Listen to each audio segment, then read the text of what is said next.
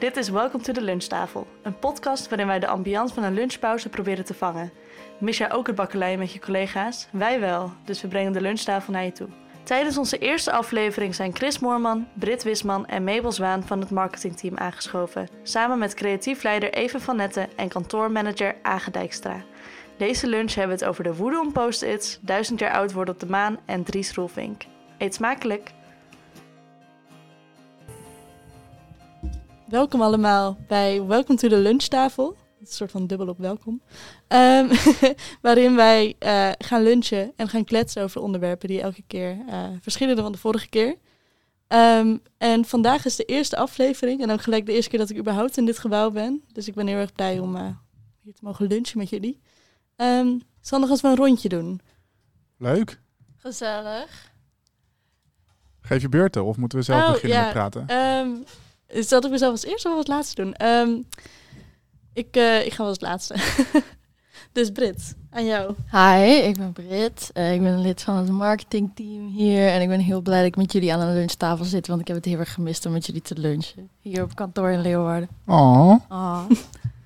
Ja, dat is ook een beetje waarom die podcast is begonnen natuurlijk. Omdat we dit heel erg gemist hebben. Het samen lunchen en het vooral uh, lullen over allerlei onderwerpen die ons, uh, die ons aangaan. Die we interessant vinden of gewoon dom ouwe hoeren ook. Ik ben Chris trouwens. Hi Chris. Hoi Chris. Hoi. Oh, dit voelt echt als een EE-meeting. Denk ik. Ook een podcastformat. Ja, format. zeker. Eve. Oh, hallo. Hallo. Ik ben Eva. Ik uh, doe van alles wat uh, te maken heeft met het programma bij Welcome to the Village. En ik heb jullie ook allemaal heel erg gemist en vooral ook het oude horen. Uh, dus ik ben heel blij dat we hier nu zijn. Uh, en naast mij zit Age, die we nu even een microfoon gaan doorgeven. Ja, hallo. Hallo. Ik uh, ben Age dus, zoals Eva al zei. Um, ik ben hier uh, vandaag te gast uh, aan deze lunchtafel. Dus ik ben heel benieuwd wat ik ga meemaken. Heb je lekker geluncht? Heerlijk. Een broodje met ei. Beleg, inderdaad. Nee, broodje met ei en uh, bieslook, salade. Hoe heet dat? Heet dat salade? Je staat er wel op. Ja. ja. En um, hagelslag um, met de smaak melk. Was dit op dezelfde boterham? Of was dit nee, dit was naast elkaar. Oké. Okay. Okay. Ze lagen naast, wel op één bord. Mooi. Ja. Ik vind dit ook een interessante trouwens. Interessante lunchcombi's. Belegcombi's. Vind ik ook leuk. Ja, lekker avontuurlijk. Ja, het idee was ook Ja, eigenlijk dat we, dat we hier ter plekke zouden gaan eten. Alleen dat ESMR-gehalte was toch net iets te hoog uh, om echt te laten werken. Ja, dus we proberen nog een beetje de sfeer te vangen, ondanks dat we onze broodjes al achter de kiezen hebben. Ik was trouwens heel blij met het detail melk. Dat gaf het toch een soort van, uh, was echt de kers op de appelmoes. De kers op de appelmoes, mooi. Uh, ik ben Mabel trouwens. Uh, ik, had, ik had misschien toch beter kunnen beginnen. Um, ik uh, zit ook in het marketingcommunicatieteam sinds januari. En ik ben vandaag voor het allereerst op kantoor. Dus daar ben ik heel erg blij mee. En dan ontmoet ik voor dus ook Age en Eva. Nu zijn we iets, iets anders dan alleen maar zwevende hoofden achter zo'n zoomscherm. Precies, nu weet ik hoe jullie lichamen eruit ja, zien. Not weird. en schrijf op. Ja, dat is wel leuk voor de luisteraar misschien. Die kan dit natuurlijk niet zien. Maar we hebben allerlei onderwerpen allemaal apart van elkaar op, op post-its geschreven. Uh, en en de, die post-its, alleen die post-its en die pennen, die gaven al wel wat druk. Ja, Hoezo vooral bij druk? mij. Ik vind dit echt het meest laagdrempelige ding ter wereld. Ja, maar Ja, die van echt? jou zijn heel mooi zalmroze. Die van ons zijn heel veel groen. Ja, dit fel groen en fel roze. En ik vind gewoon een soort van... De post-it geeft een soort van druk met zich mee... dat je dan iets heel goeds op moet schrijven. En ik weet nog niet zo goed waarom. Misschien ligt het ook aan het formaat. Dus dat je iets heel kernachtig of in één woord zou moeten opschrijven. En het wordt vaak gebruikt voor brainstorms en uh, allemaal belangrijke dingen... die je dan met elkaar allemaal soort van de wereld opnieuw gaat uitvinden op een post-it...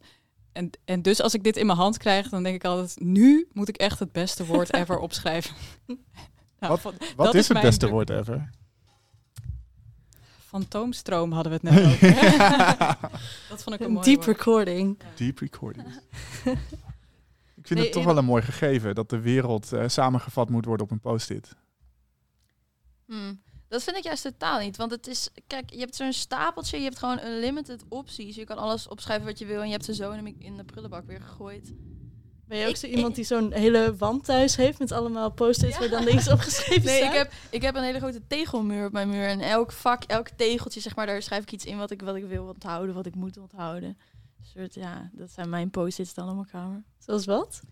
Zoals wat. Oh, nou, ik heb vorige week las ik een eh, gedichtenbundel van Joost Zwagerman. En er stond één eh, zin bovenin die ik echt heel mooi passend vond voor deze tijd. Dat was: In de lente van ons leven aten wij onrijp fruit. En dat vond ik wel heel mooi kenmerkend voor hoe wij daar in dat gore studentenhuis eh, opgesloten zitten tijdens de coronacrisis. Ja, Agen, jij wil wat zeggen, zie. Ja, nou, bij mij is het dus altijd... eh, ik wil me wel een beetje aansluiten bij Eva. Als ik, eh, als ik dit soort dingen doe, dan voel ik inderdaad een soort van druk. En bij mij is het dan vooral dat ik in een soort van grote brei aan gedachten... die altijd in mijn hoofd gaande is... dan moet ik daar ineens iets uithalen, zeg maar.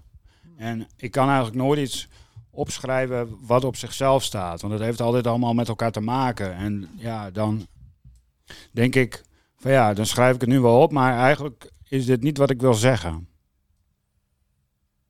Ik ben heel benieuwd wat je dan toch wel hebt opgeschreven. Ja, oké. dat is mooi.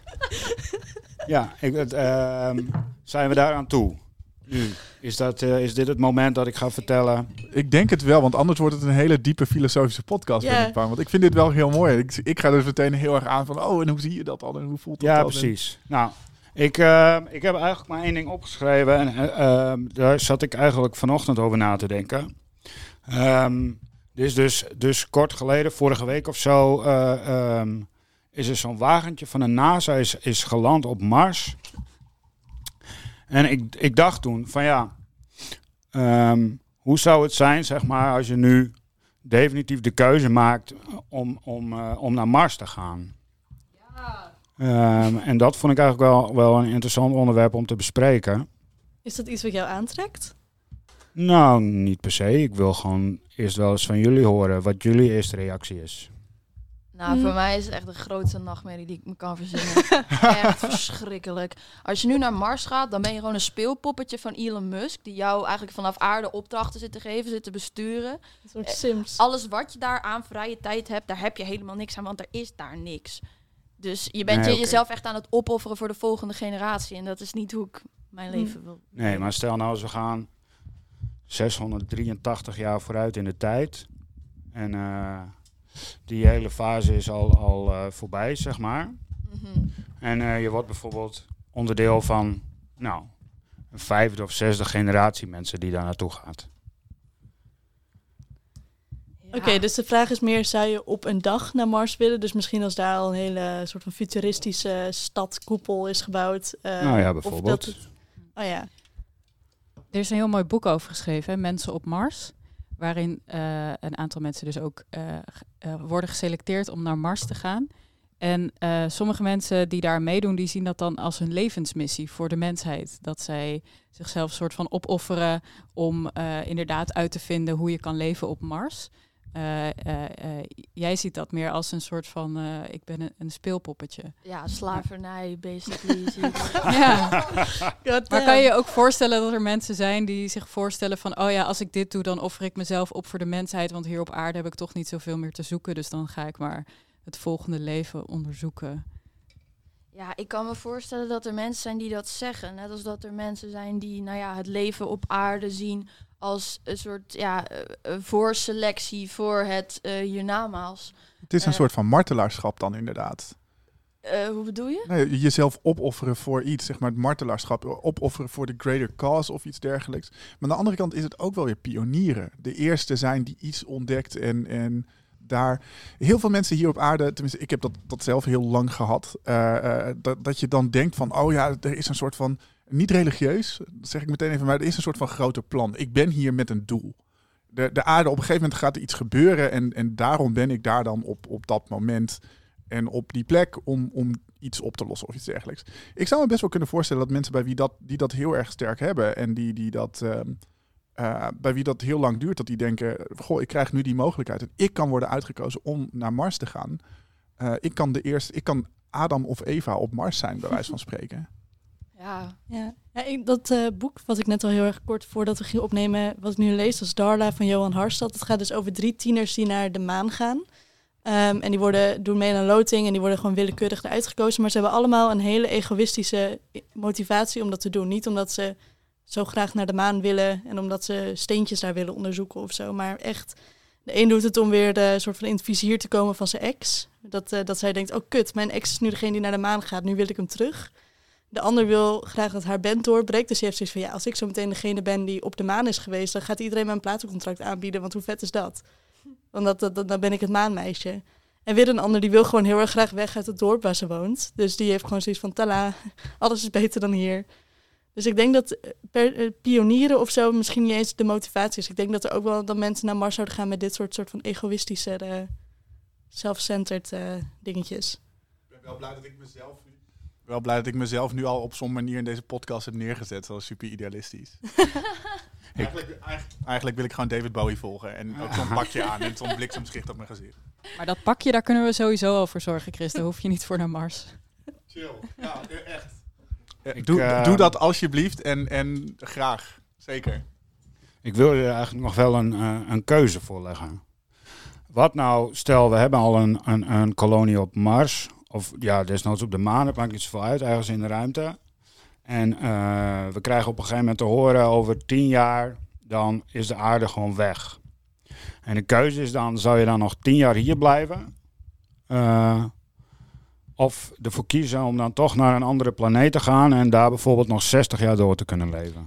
Hoe leuk is het op Mars, eh Agen? Ehm, nou ja, we zitten natuurlijk nog wel aan het begin van de kolonisatie. Dus je zult nog wel misschien onder, onder een soort van dom moeten leven of zo. Of, dus ja, het is wel beperkt. Anders is het natuurlijk geen keuze. is er corona op Mars? Ehm, nee, nee, laten we dat niet doen. ah, oké. Maar een ander soort lockdown, want je moet wel in je doom blijven. Ja, kijk, het is natuurlijk. eh, ehm, de aarde is, is een ideale planeet om op te leven. Daarom zijn we hier als mensheid eh, al zo lang. Hm. Ja, mijn eerste reactie zou zijn dat ik hier dan tien jaar gewoon helemaal eh, uitbundig zou gaan leven met alles wat ik zou willen doen. En dan is het klaar. Ja, dat heb ik eigenlijk ook. Ik merk ook wel dat ervaringen in mijn leven een soort van leuker worden als ik de realisatie heb dat ze tijdelijk zijn. Bijvoorbeeld als je weet, ik ben maar een weekje op vakantie, dan ga je die ene week alles eruit halen wat erin zit, want je hebt maar een week.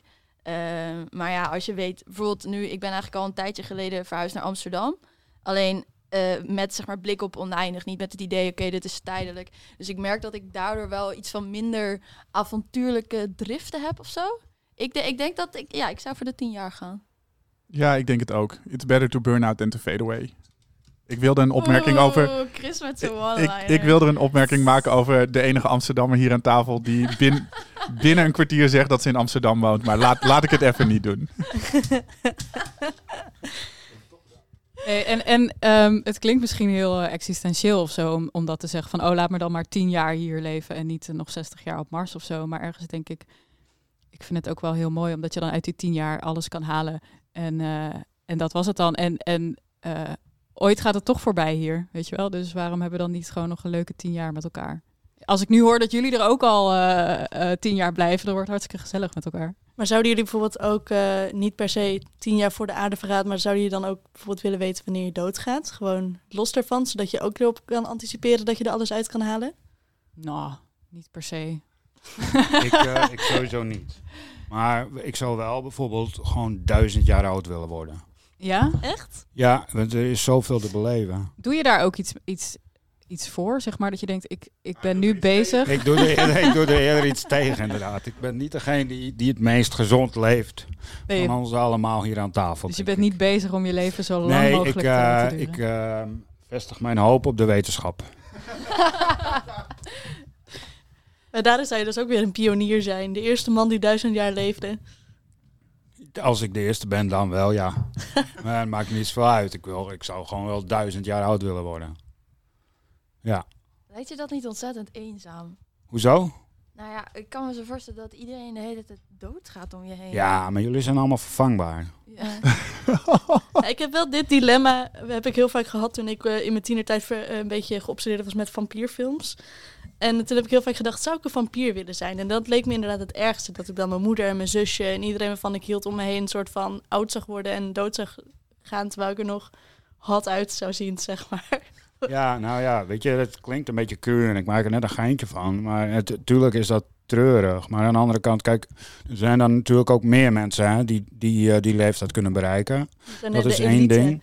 En een ander ding is gewoon, ja, weet je, als, als er mensen om je heen eh, overlijden, ja, dat gebeurt. Dat gebeurt nu ook. En eh, dat is super rot, maar je komt er ook wel weer overheen. Maar Aga, mag ik dan vragen, heb jij niet het idee dat je in dit leven, wat een gemiddelde eh, leeftijd heeft van ergens eh, rond de 80 jaar of zo, 85 jaar, dat je daar alles uit kan halen? Nee. Dus je, je hebt echt die duizend jaar voor jou nodig om echt het maximale Nou, te niet kunnen beleven. nodig, maar er blijven altijd dingen om te ontdekken. En eh, ik ben eh, ehm, wel gezegend met een flinke dosis nieuwsgierigheid. Dus ja, ik, ik, ik, heel veel mensen zien het inderdaad als iets eenzaams. Maar ik zou het juist heel erg mooi vinden. Daar begon ik ook mee. Ik zou wel duizend willen worden. Ja, want er is, is genoeg te doen om duizend jaar te vullen. Het lijkt me wel bizar om de wereld zo te zien veranderen. En ik vraag me af of je geheugen meegroeit met je aantal jaren. Dus dat je bijvoorbeeld, zoals je nu niks, niks meer weet van je kindertijd, zou jij dan zometeen niks meer weten van dat je hier aan tafel hebt gezeten? Ik weet niet hoe dat gaat werken. Nee. En zou je dan idee. willen dat je ook je geheugen ook aan oneindig meegaat? Ja, ik denk het wel. Maar ja, weet ik niet. Dat, dat, dat, dat komt dan zoals het komt. Het- ja, dat. Ik, we- weet je, misschien moet je er ook niet te veel voorwaarden aan stellen. Het is gewoon. Je, je, er is gewoon de mogelijkheid dat je zo oud wordt. Ik Ja. gun het je van harte. Ja, En Als ik, ik ooit de mogelijkheid krijg het, om eh, duizend jaar te leven, dan zeg we ik bel moeten we het hier ook bij laten, denk ik. Nou, ik zou het alleen nu al jammer vinden als ik het niet zou worden, dat ik niet al je dagboeken zou kunnen lezen. Ja, Dat ik het niet met jou mee zou kunnen maken. Ja. Dat, dat zou ik jammer vinden. Want jij hebt ooit tegen mij gezegd, dat, vond, ik- dat is mij altijd blijven hangen, vond ik een hele mooie zin. Ik heb niet per se de ambitie om heel oud te worden. nee, heb ik ook niet. Maar ik zou het wel willen. Nee, maar ik bedoel daar ook mee. Ik bedoel daar ook mee dat eh, eh, ehm, als het morgen afgelopen is, is het ook prima. Ja, ja. Dan heb je toch eruit gehaald wat er tot, tot morgen Ja, in heeft gezeten. Zeker. Oh, Oké, mooi. Ja. Hm. Zullen we door naar het volgende eh, briefje? Ja. Geef de beurt. Eh, dan zeg ik Eva. Degene die het meest op haar post-it heeft geschreven. Inderdaad, want we hebben het al over de post-it gehad. En dat was een van de dingen die ik op de post-it schreef als post-it. Ehm, maar ik wilde eigenlijk misschien wel eventjes wat vertellen, want eh, ehm, dat gaat over, ik heb opgeschreven, mijn ervaring met de geur van bier in een plastic beker. Eh, daar moest ik aan denken, want ik was afgelopen weekend, eh, ik vertel dit omdat we natuurlijk allemaal bij een, bij een festival werken. Ehm, ik was afgelopen weekend, scheen de zon een beetje. En ik was in het Erasmuspark in Amsterdam. En daar kochten we eh, wat te drinken. Was je, was je, oké, oké. Ja, ja, daar was ik. Nee, maar gewoon, ze was in mijn buurt en I didn't know. Maar... Woon jij daar? ja. In de buurt? Nee, grapje. Nee, ik wilde gewoon iets vertellen wat ik had opgeschreven. En ik had opgeschreven mijn ervaring met de geur van bier in een plastic beker. En dat komt omdat ik dit weekend in Amsterdam was, in het Erasmuspark. eh, waar ik wat te eten en te drinken had gekocht. En eh, eh, ik ging zitten op een bankje en, dat, en eh, ik zat precies in de zon, dus het was lekker warm. En toen zat ik zo een beetje voor me uit eh, te dromen. En toen kreeg ik een beker met bier in mijn handen gedrukt met de vraag, wil je ook een slokje? En dus ik breng die beker naar mijn mond om een slokje te nemen. En vlak daarvoor kwam die geur van bier uit een beker tot mij in combinatie met de zon en het park. En toen dacht ik, wauw, dit voelt als een festivalmiddag. En toen miste ik dat ineens en toen werd ik heel erg melancholisch. Ehm, eh, ja, dus dit wilde ik even vertellen. En ik denk dat eh, ja, geuren en herinneringen eh, altijd heel erg sterk met elkaar verbonden zijn. Dus Ja. dat was mijn ervaring dit weekend. Zeker. Ja, wat ik, wat, waar ik benieuwd naar ben. Want eh, ehm, een vriendin van mij die kan niet ruiken. Die, zeg maar, het zendertje tussen je neus en tussen je brein in werkt bij haar niet. Dus haar neus pikt prikkels op en haar brein staat klaar om het te verwerken, maar er komt niks binnen. Ehm, en zij is dus altijd heel erg benieuwd naar hoe mensen geur beschrijven aan iemand die nog nooit heeft geroken. Ehm, dus dan vraagt ze bijvoorbeeld vaak van, oké, wat vind jij nou een hele lekkere geur? En dan vraagt ze bijvoorbeeld, en zegt hij bijvoorbeeld kaneel. En dan zegt ze, oké, beschrijf de geur van kaneel voor me. En dan is het echt zo van, ja, het is een beetje een warme, knusse ruimte. En dan, eh, een beetje dit en dat en vergelijkbaar met zulk eten. Dus ik ben nu heel benieuwd. Hoe zou je deze geur aan haar beschrijven? Nou, misschien wel, zoals ik net al zei, een, een, fe- een zonnige festivalmiddag waarop je eh, niet zoveel hoeft en een soort van losgekoppeld bent van al je, van al je dagelijkse beslommeringen en zorgen. Eh, iets wat, eh, waarin je je vrij voelt. Ehm, waar, ja, Maar dit is, dat is grappig, want als mensen geur gaan omschrijven, dan linken ze dat altijd aan iets anders, zeg maar. Je hebt niet bijvoorbeeld voor, voor kleuren, heb je bijvoorbeeld licht, je hebt donker. Je hebt echt een vocabulaire om dat te omschrijven, maar bij geur eh, hebben we dat nu niet meer. Maar er is dus een Europese groep, een soort van bezig, ze heten eh Eau d'Europa. Ze zijn nu bezig om het eerste cultuurhistorisch geurmuseum eh, te openen. Wat vet. En zij zeggen dus ook dat vroeger er wel een veel groter vocabulaire was over geur. Omdat geur vroeger ook veel belangrijker was. Omdat je, nou ja, zeker zeg maar in de prehistorie, maar ook wel tot in de middeleeuwen, dat je veel meer ook op je geurzintuig moest vertrouwen om te overleven. Eh, dus ik vond dat wel heel interessant, inderdaad, dat er eigenlijk geen geurvocabulaire is. Maar ik vind het wel interessant wat jij zegt, Brit. Want als dat vroeger zo was, en ik denk dan meteen aan dieren, bij wie dat heel erg zo is natuurlijk, Mhm. die geur linken aan gevaar en dergelijke, zal dat dan evolutie zijn? Mhm. Dus zal het bijvoorbeeld even, wij hebben het niet meer nodig om het aan gevaar of zoiets dergelijks te linken. Eh, zal het dan evolutionair zo zijn dat we misschien allemaal onze geur kwijtraken?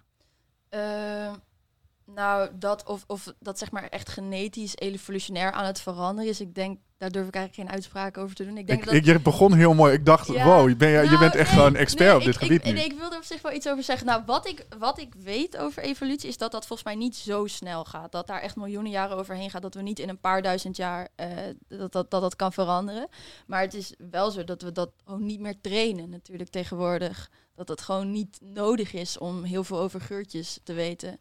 En wat, ik vind het eigenlijk heel jammer dat... eh, dit klinkt echt super hippie. eh, maar ik vind het zo'n vet gegeven dat iedereen een eigen geur heeft. Zeg maar dat iedereen anders ruikt. En ik vind het altijd heel jammer als mensen dat aan het verdoezelen zijn met allemaal andere geurtjes. Met eh, luchtjes en shampoos en zo. Ik ben soms best blij dat mensen het proberen te verdoezelen. Ja, maar dat zijn dan. Maar, maar wat jij dan ruikt, is dat dan bijvoorbeeld de geur van, van zweet of viezigheid? Of is dat echt iemands pure lichaamsgeur, zeg maar? Hmm. Want dat is wel een verschil. Ja, vaak is het ook volgens mij eh, ehm, heel subtiel. Dat je het niet bewust ruikt, maar dat je toch ehm, er wel op reageert. Hoe bedoel je dat? Nou, kijk, eh, als iemand eh, bijvoorbeeld eh, erg naar zweet ruikt, dat, dat ruik je en daar ben je gewoon bewust van. Maar wij pikken eh, sowieso lichaamsgeuren van andere mensen wel op, maar niet heel bewust, zeg maar. Maar het heeft wel, eh, ehm, en dat is waar, waar Brit ook aan refereert volgens mij, het, het heeft wel degelijk een functie. Dus wij ruiken elkaar wel zonder dat we het direct doorhebben. Zou het dan misschien zoiets zijn dat. eh, er zijn natuurlijk heel veel delen van ons brein die we niet gebruiken. Dat het soort van het reukgedeelte langzamerhand ook minder gebruikt wordt. Maar dat we niet. eh, dat, dat we gewoon minder die prikkels kunnen registreren. Of iets mee. Of, of er bewust iets mee doen. Ik heb geen idee. ik vind, maar ik vind dit allemaal hele mooie vragen die we gewoon eens een keer... Is er niet een podcast waar je vragen kunt stellen? Dus die wij zeg maar een soort van door... Ja, precies. Dat zou heel leuk zijn. Nou ja, Wie heeft het nummer van Jochem van kun je Gelder? altijd, eh, met vragen kun je altijd bij mij terecht, hè? Dat, Dat weet is je. waar. Vraag dan Ager. Ja. Maar je hebt geen idee, zeg je nu. Dus dan... eh, Nee, maar ik kan het wel de- uitzoeken. nou, in de Kijk, volgende, ik hoef volgende niet alles aflevering. te weten, hè? Dat is waar. Internet weet ook dingen. Best veel. Ja. Ja. Oké, volgende, volgende aflevering komen we hierop terug. Wie heeft nog iets opgeschreven wat eh, hij of zij wil delen? Ik vond het eigenlijk wel heel interessant wat jij net zei, Chris. Van hoe we in deze tijd zorgen dat we toch creativiteit vinden.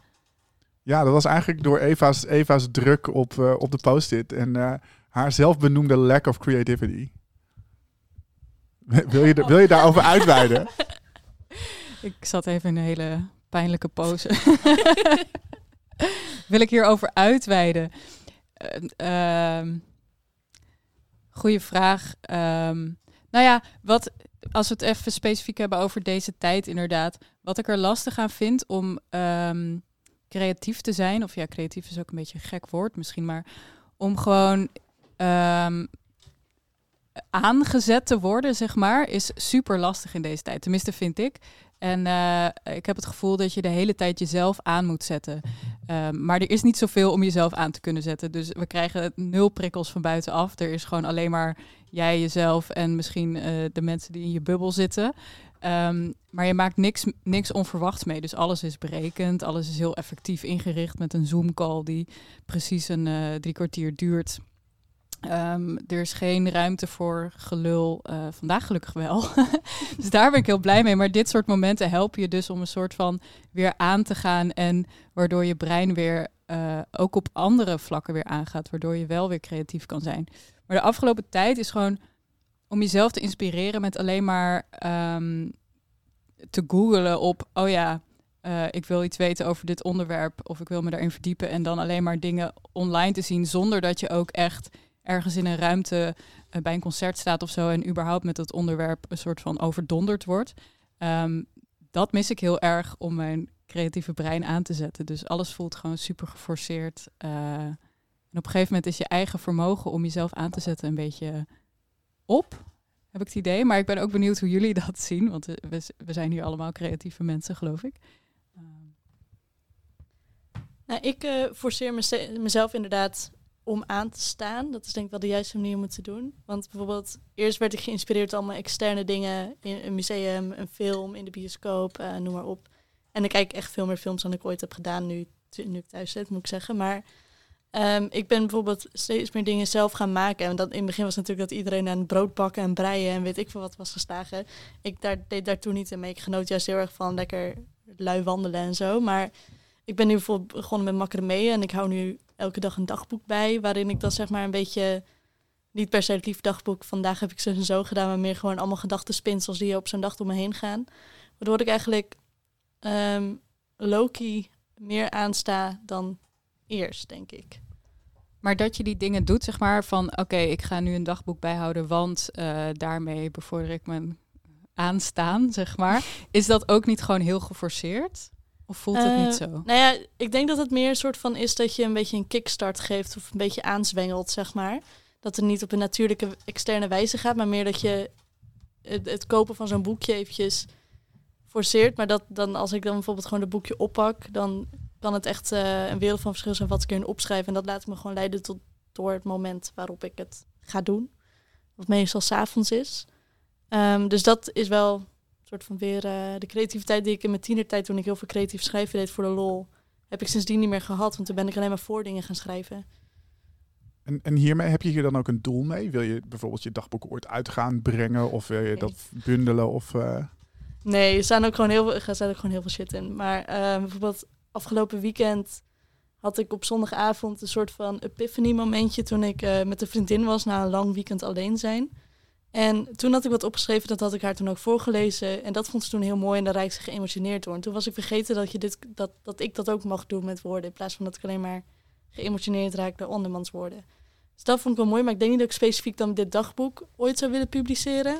Uh, maar ik zou misschien wel een soort van aspecten of gedachtenspinsel eruit kunnen pikken en later nog een keertje kunnen recyclen. Cool. Ik vind het wel een mooi Tof. gegeven. Ik heb, ik heb dit misschien in, in nog wel extremere mate, namelijk ik moet bijna uitstaan om creatief te worden. Uh, dus, dus bij mijn, mijn, mijn werk en, en creativiteit en privé of zo, daar zit zo'n uh, verschil tussen. Dus op welke manier ik dan creatief kan zijn. Dat is een vrachtwagen. um, ja, jullie kunnen dit natuurlijk allemaal niet zien.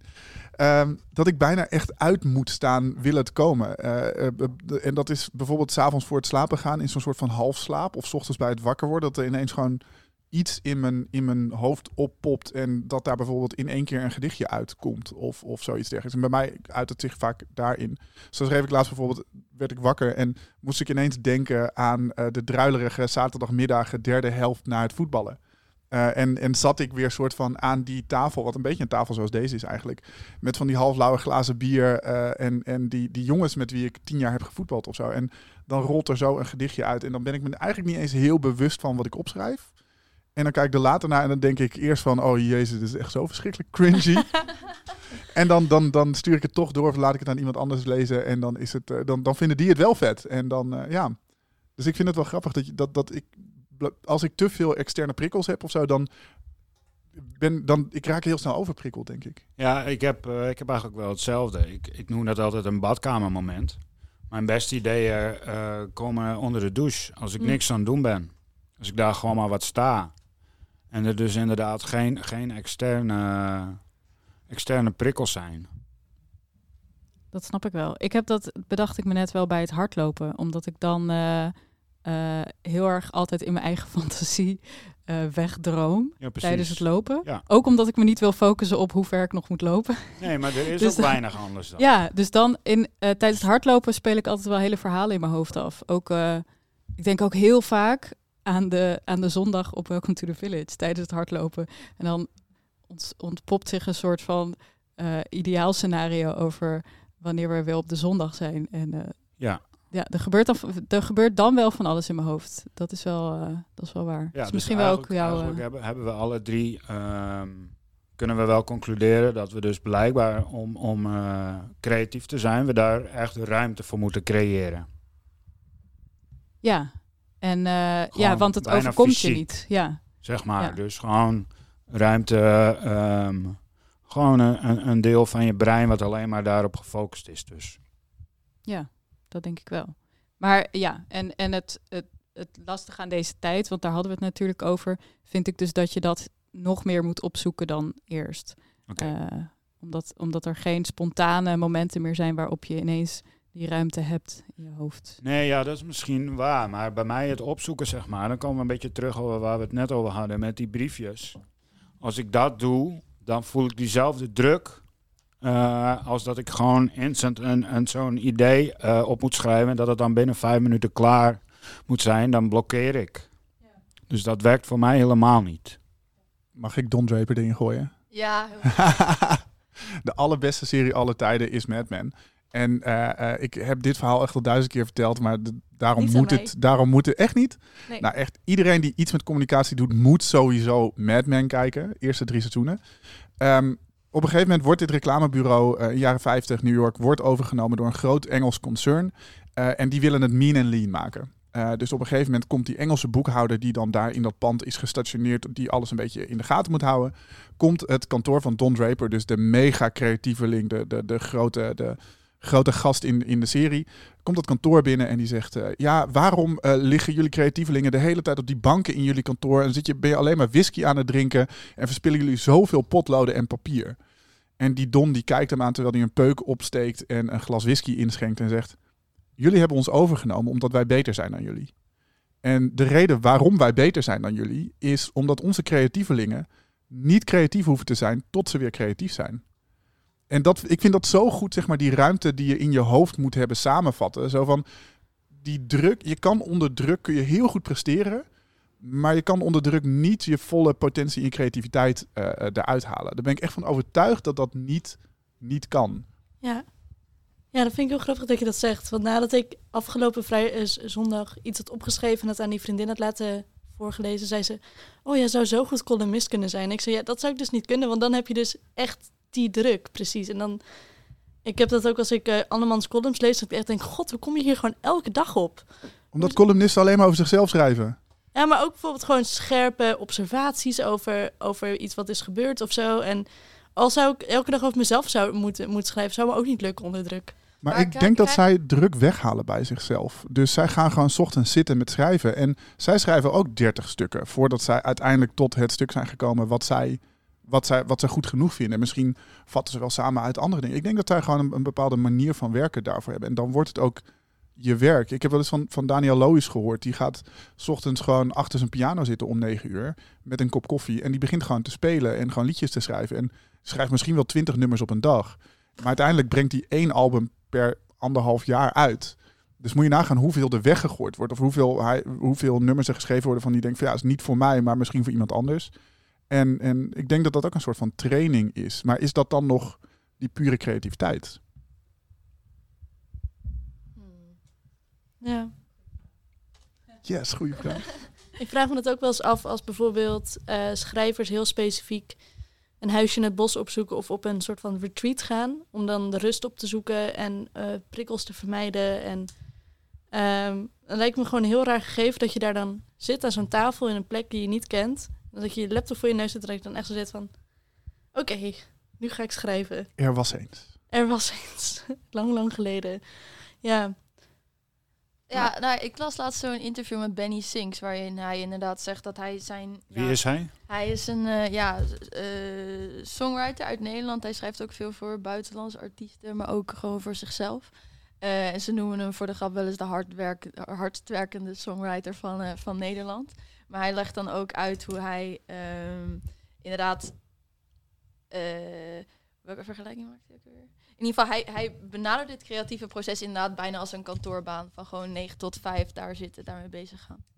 Ja, ik, ik, ik denk eigenlijk um, dat dat ook wel een goede conclusie kan zijn. Dat, um, dat het heel erg persoonsgebonden is ook. Dat er wel een aantal voorwaarden zijn, zeg maar. Uh, als je daar niet aan voldoet, dat het zeg maar niet kan. Maar dat, dat als je, als je uh, daar verder kijkt, zeg maar, dat er wat er dan nog overblijft, een hele range is, zeg maar, waar je uit kunt kiezen. En um, dat je uit moet vinden wat je past. Maar vraag, krijgen jullie nooit inspiratie van de deadline? Want ik heb altijd het idee dat als ik bijvoorbeeld iets om 12 uur iets in moet leveren, dat ik van 11 tot 12 zeg maar full capacity uh, aan het rammen ben. En dan ook eigenlijk met de beste ideeën kom. Ja. Ja, ik heb dat ook wel hoor. Ja, zeker. zeker. Ja. Ik ben echt een ster in uitstellen en dan uh, op het laatst uh, het dan toch doen. Um. Ik heb dus echt het tegenovergestelde. Ik ben heel slecht in uh, tegen een deadline aanwerken. Ik heb papers en zo ook altijd het liefste tijd gewoon drie dagen van tevoren af. En dat ik dan nog kan schaven en het naar andere mensen toe kan sturen die een beetje feedback geven. Maar bijvoorbeeld nu moet ik in mei een paper inleveren voor een vak. En ik heb nu al een onderwerp in mijn hoofd. En nu ben ik dus alles wat ik aan het lezen ben, uh, ben ik zo van, oh, oké, dit moet ik onthouden, want dat is interessant voor dat onderwerp. En dan schrijf ik dat dan een beetje uit. Dus dan ben ik nu al een soort van, ik ben altijd een soort van heel um, traag creatief, denk ik. Dat ik uh, heel erg lang aan een project zit en dan ik ben constant een beetje een soort van vol sprietje aan heb staan voor dat project en daar dan creatief mee bezig ben. En dan als die deadline er is, dan wil ik het zo snel, dan, dan heb ik hem eigenlijk al meestal af. Waanzinnig. Hoe, lukt je, hoe lukt je dat? Want ik, precies dit, zeg maar. Ik, en bij mij is het echt absoluut niet mijn beste werk als ik zeg maar van 11 tot 12 nog yeah. moet afmaken. Echt nooit. Uh, ik ga meestal dan ook gewoon ver over die deadline heen en dan, is het, uh, dan moet ik het maar aanpassen. En dat is nu zeg maar in mijn werk nu een beetje het voordeel dat, dat ik daar voor een vrij groot deel mijn eigen verantwoordelijkheid heb. En dan kan zeggen van, nee, nee, dat stellen we gewoon nog een weekje uit, want past er beter in de campagne. En de rest gelooft het ook allemaal. ja, dat doet. nee, dat is niet helemaal waar. Die, die valt bijna van zijn stoel af. Maar uh, um, met mijn scriptie bijvoorbeeld. Ik heb volgens mij echt een, bijna een jaar te lang over mijn scriptie gedaan. Omdat ik het onderwerp zo interessant vond. En precies hetzelfde als jij. Ik bleef maar lezen. Ik heb een jaar lang in de biep gezeten. En ik heb alle boeken die ook maar over de blues gingen. En ik ben afgestudeerd op het duivelsbeeld in het blues. En alles wat daarover ging, heb ik nu ook in mijn kast staan. Want dat ging ik bestellen en dat ging ik kopen. Want ik vond het zo vet. Um, alleen het afmaken. Ik ben gewoon heel slecht in zulke soort dingen dan ja. afmaken. En, en als er een deadline is, dan moet het inderdaad. Maar dan merk ik wel dat ik later teruglees dat ik denk van ja, dit had echt wel beter gekund hoor. Ja, ik herken dus beide wel. En ik denk dat, dat ze elkaar versterken. Want zeg maar dat heel lang over een onderwerp of met een onderwerp bezig zijn en dat de hele tijd in je hoofd laten broeden en zo. Uh, dat herken ik ook wel. En dan, uh, dan is daar die deadline. En ik heb het gevoel dat er dan een soort van klik komt waarbij alles wat je de afgelopen weken over met dat onderwerp hebt gedaan, daarover hebt nagedacht, dat dat dan onder druk in één keer op een heel hoog niveau allemaal eruit komt. En daarom vind ik het ook zo lekker inderdaad om dan zo, nou ja, wat jij zei, tussen 11 en 12 ineens lukt dan alles. Omdat ik het gevoel heb dat al die informatie en alle ideeën die je hebt bedacht die afgelopen tijd dan in één keer bij elkaar komen. Dus ja, ik vind, dat, ik vind die deadline heel lekker, omdat ik het gevoel heb dat, dat dat dan helemaal klopt. Ik heb dus echt bij jou altijd gedacht dat je zo'n epiphany-werker was. Dus dat je inderdaad precies wat, wat, wat Mabel zegt van die, die, die, die, die volspriet altijd gewoon aan. En dat er dan ja. op een gegeven moment, want ik krijg van jou dan altijd op, op random momentjes een appje met, oh ik heb dit even geschreven of ik heb dit even hier uitgehaald. En dat ik dan denk van, wow, dit is zo mooi. Hoe kom je daar nu ineens op? Maar dat nou, is dus omdat ik, door de deadline. Omdat ik iets moest opschrijven voor om aan iemand te presenteren. Uh, en, en dat, uh, een, ja, nou, bijna op een post-it, ja. En dat, uh, dat heeft al wel maanden in mijn hoofd gezeten. En ineens moest ik het aan iemand presenteren en toen kwam het eruit. En dat moest de volgende dag af. Dus, ja. Wat vet, wat ja. mooi. ja. Um, zullen we door? Ja, ja, vind ik goed. Ja. Willen jullie nog wat meer kwijt over jullie weekend? Of? Jij gedaan, uh, Agen? Ik heb uh, nou, niet zoveel gedaan. Ik heb um, een beetje met vrienden gehangen. En, eh, maar wat wel gewoon een hoogtepunt was, dat was dan niet per se in het weekend, maar wel gewoon afgelopen week. En dat is de, ik kreeg een videoboodschap van Dries Roelvink Wat? om, eh, ja, om mij door de lockdown heen te slepen. Nee joh. Dus, dus ja, dat waren vrienden van mij die hadden dat geregeld. Dus ja, dat vond ik echt heel tof. Kunnen we dit erin editen? Dat we allemaal de boodschap van Dries Rolfing kunnen horen? Eh, vast. Want wat zei die? Hey, Oh, dat weet ik. Ja, zoiets. Ik weet niet meer, ik weet niet meer zo letterlijke woorden, maar ehm, Ik heb hem echt vijf keer gekeken of zo. ja. Maar ja, het ging een beetje over hou nog vol en eh, we zien elkaar in de zomer. Zoiets was het. En maar hij zei ook, ja, en dan gaan we een biertje drinken bij mijn concert. Ja, Dat, dat heeft hij gezegd. dat klopt. Ja. Dus dan moet ik daarheen, denk ik, op een of andere wijze. Hey Agen, wat, wat is jouw fascinatie met Dries? Ja, ik vind het gewoon een machtig mooi figuur. En waarom? Nou ja, ik volg hem dus sinds een jaar of zo eh, op de Instagram. En ja, weet ik niet, gewoon, ik moet altijd gewoon heel erg lachen om wat hij allemaal doet en deelt. Ja, vind ik gewoon, Dus eigenlijk moeten we allemaal Dries gaan volgen. dat vind ik Ja. sowieso, hij verdient dat ook. Ik heb Dries echt lange tijd eh, eh, gewoon als iets eh, in, een, in een hoekje geparkeerd in mijn hoofd. Als zijnde een zeer getende eh, volkszanger. Maar ik heb een tijdje bij Radio 1 gewerkt. En dan heb je dat programma van een half uur, één op één. met Ja. Sven Kokkelman. En dan eh, kwam Dries altijd eventjes inbellen om duiding te geven aan, aan het gesprek en aan het nieuws. En dat ging echt alle kanten op. En ik vond dat zo vet. Ja, dat is prachtig. Hij Ik heeft me luister dat ook wel daarin eens helemaal inderdaad. verrast. Dus ik ben ook eh, redelijk Dries-fan sindsdien. Ja, en hij, en hij doet nu ook voor, ik geloof, RTL Boulevard ehm, eh, politici interviewen. En dat is ook altijd prachtig. Maar hij- er zit echt veel meer achter Dries Roelvink. Want ik vind het Ja. dus bijvoorbeeld heel vet dat, dat zijn zoons, die zijn een beetje, nou ja, daar kun je heel veel van vinden. Eh een van die gasten, ik weet niet welke van de twee, maar die, die gaat dan naar van die corona, anti-corona eh, eh, maatregelen, demonstraties. En dan gaat hij dan live en dan schreeuwt hij heel hard, hey yo broer. Ehm, en Dries die reageert daar dus dan onder van, gast, kom nou gewoon naar huis. Ja. Doe normaal. Ja, Die zet hem echt gewoon in een hoekje van, doe, doe nou niet. Doe, dat vind ik zo cool. Ik vind hem echt wel vet. Ja, maar hij heeft toch ook in het begin van de lockdown een, een soort van documentaire heeft hij gemaakt. Volgens mij ging hij langs bij horeca die dicht ja was zeker. zo. En ehm, eh, Stil in de Stad heette die documentaire. Mooi. En dat was inderdaad in het begin van corona, eh, eh, vorig jaar, april of zo denk ik. En dan ging je gewoon, eh, gewoon met een camerateam ging je door, eh, door Amsterdam. En dan verschillende horecagelegenheden waar hij zelf graag kwam. En dan ging je gewoon mensen vragen stellen over hoe het was. Hoe ze het beleven. Eh, dat er ineens geen, eh, geen gasten meer zijn en, en, en dat soort vragen. Ja, dat was prachtig. Een vriend van mij die heeft eh, gewerkt eh, als, als online marketeer bij het oude boekingskantoor van Dries Roelvink. En ehm, die werd dus regelmatig ook door Dries gebeld. Want Dries is dus wel niet, hij is niet zo goed met techniek. Eh, dus die werd dan door Dries gebeld met, eh, ja, hey, en ik heb een mailtje, maar ik kom mijn, mijn mailbox kom ik niet meer in. Kun je me even helpen daarmee? Zo, ja, maar Dries, ik heb niet jouw wachtwoord. ja, nee, maar ik weet mijn wachtwoord wel, maar ik weet even niet hoe ik dit moet doen. Ehm, nou, Dries, je gaat naar www.gmail.com en dan zie je twee dingen. En bovenin vul je je e-mailadres in. Ehm, ja, dus Dries Roelvink, weet ik veel wat. Eh, dit is eh, niet zijn echte e-mailadres. Die clue komt nog. Ehm, dus oké, dus hij vult letterlijk driesroelvink.gmail.com in. Ja, ik kom er niet in. Ja, maar is dat dan je, je e-mailadres? Nee, nee, dat is niet mijn e-mailadres. Oké, maar dan moet je e-mailadres... Oké, dus ik moet daar retteketet.gmail.com invullen. Nou, dit was ook, die, zeg maar, toen die vriend van mij dit, dit de eerste keer aan mij vertelde, was dit ook mijn reactie. En mijn vraag was serieus. Hij zegt, ja, Dries Roelvink had serieus het e-mailadres retteketet.gmail.com. Maar nog steeds, Nou, dan kunnen we hem zo meteen even fanmail sturen. Ja, ik weet niet of het nog steeds zo is. Shout-out Dries Anders excuses. Eh, hoop ik niet dat deze eerste podcast door duizenden mensen wordt Anders, beluisterd. anders bliepen we het er zo meteen even uit. Precies. Maar Ja. dat, ja, nou, het is wel belangrijk voor de clue van het verhaal Ja. natuurlijk dat Ja. dit het is. Ja. Nou ja, I rest my case. Ja, wat een man. Komt er met eh, Dries Roelvink een einde aan deze eerste aflevering van deze podcast? Ik vind het wel eindigen met een klapper. Alright, eerste aflevering van Welcome to the Lunchtafel. Waar hebben we het allemaal over gehad? Chris, jij hebt mooie anekdotes verteld. We hebben het gehad over eh, duizend woorden op Mars, of niet? Eh, we hebben het gehad over eh, wat geur met je doet. En eh, de angst voor post-its eigenlijk. Post-it pressure. Post-it pressure. En we hebben het gehad over eh, eh, een biertje in een park. Zo'n lunch gaat altijd veel te snel. Benieuwd wie er de volgende keer aanschuiven en wat ze op hun post-its hebben neergekrabbeld? Stay tuned. En nu weer aan het werk.